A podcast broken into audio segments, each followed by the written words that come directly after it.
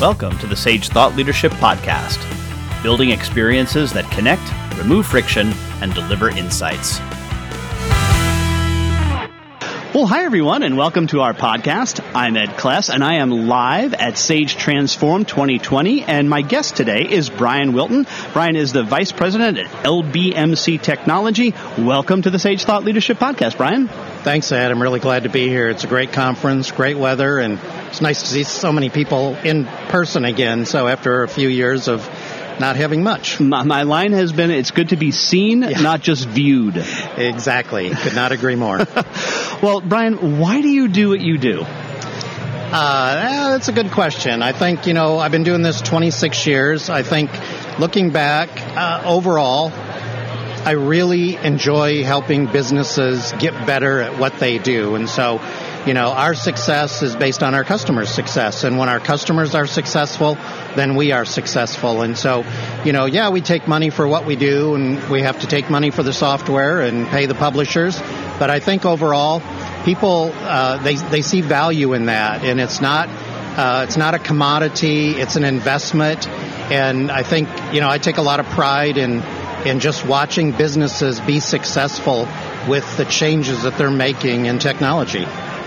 And one of the things that we talked about before we started recording was is that you really feel that that cloud has exploded in the last decade or so, especially with regard to ERP. First of all, why do you think it is? Why did it take such a long time? And where do you think it's going in the future?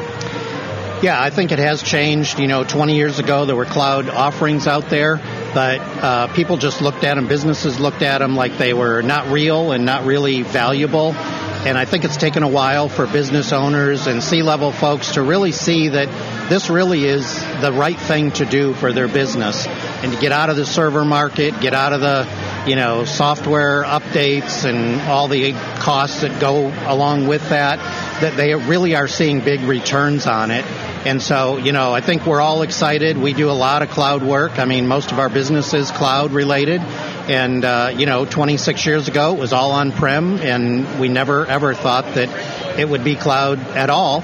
And, and I think a lot of partners that help customers with their ERP offerings, I think a lot of partners were not on board with it for many years, and they felt like it was taking money out of their pockets and could not be farther from the truth. It's totally opposite because, you know, we're able to help people change their business and not deal so much with setting up servers and installing software and stuff that's really looking back has just been a waste of time and money for decades. And so, what was that question? So no, so and, and are you even seeing a shift? Oh, um, yeah. uh, w- with regard to, like, for, for example, um, people just maybe getting rid of their accounting department and just bringing the stuff to to a, a, a CAS practice. Uh, we do see some of that, um, and and we have a sister company that does a little bit of that.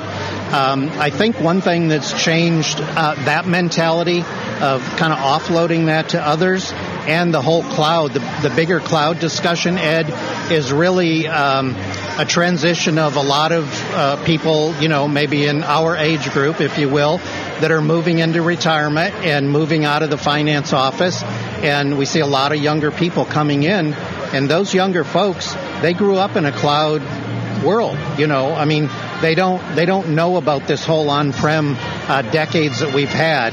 And so, as we see people transition uh, to a younger finance group, they are all about cloud. And so, I think that's it's part of the overall cloud discussion. It's also part of the offloading uh, the, the accounting function to other partners, people that do that, and that's all they do. And so they become very proficient at it. They have top-notch systems. They can do it in many cases cheaper than a company can do it themselves internally.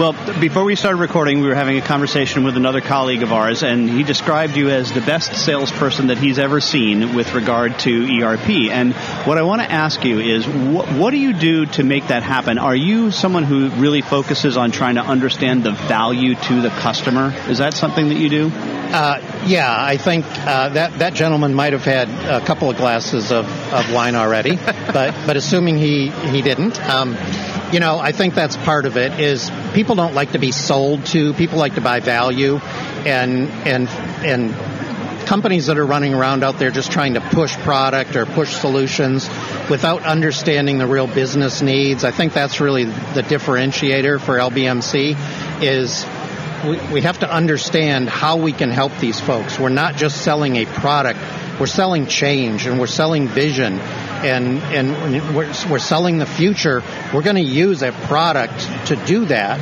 and to make that happen. But it's not many cases about the product itself. It's about where the company can go with the tools that they're going to acquire. And so I think that's a large part of it. That's a large part of my success personally is I'm a CPA background, so much like yourself. And so, you know, uh, I learned in public accounting that um, you have to learn the business before you can help people. You have to understand the business. And, and if you don't, then you're really of no value. I'd like you to react to this statement. Customers don't care about your costs. You never walk into a Starbucks and think, I hope they've got their costs covered. They always want your price to be lower. But value is one of the this the, the, uh, it's the only of those three that you are on the same side with the customer. You both want to maximize the value. What are some of the things that you do to try to maximize that value conversation piece? Yeah, I think that's a great question and so true and even more true today. As the years go by, it becomes more evident that it's really not about the cost of the solution, whatever it is. It's really about the value because if you do it right and you really have the right solution for your buyer, for your customer, your future client, it's really about the value. That's what people will buy into. And if there's value there, if there's return on the money they're going to spend, people will spend any amount of money if there's a return, right? It doesn't matter how much it costs if I can get that back. You and I are the same way in our consumer world. We, we will spend whatever we want or whatever we, we need to to get the value. And so I think, you know, that's part of the success of, of being in this business today is selling that value and helping the customers see the value. And, and sometimes that's work, right? And that's why some people don't want to do it. They're in for the quick sale, sell them something, get it deployed and move on.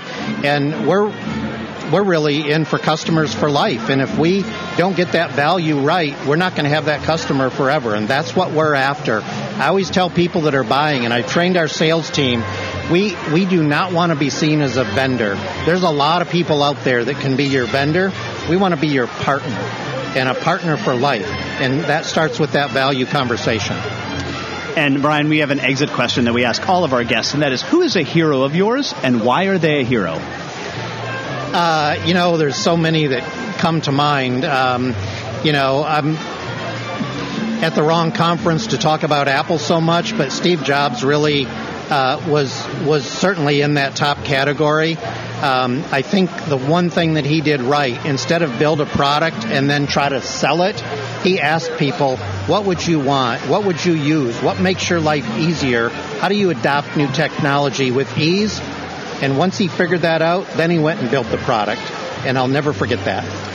And lastly, Bryan, how can somebody get a hold of you? Uh, they can reach me uh, 24 7, almost literally, at Bryan, B R Y A N dot Wilton, W I L T O N, at LBMC, like Larry, Boy, Mary, Charlie, that's not what those letters stand for, dot com or uh, my cell phone 713-628-7128 i never shut that off. Literally ever shut that off. All right. Bryan wilton vice president at lbmc technology. Thanks so much for being a guest on the sage thought leadership podcast. Thank you ed. Glad to be here.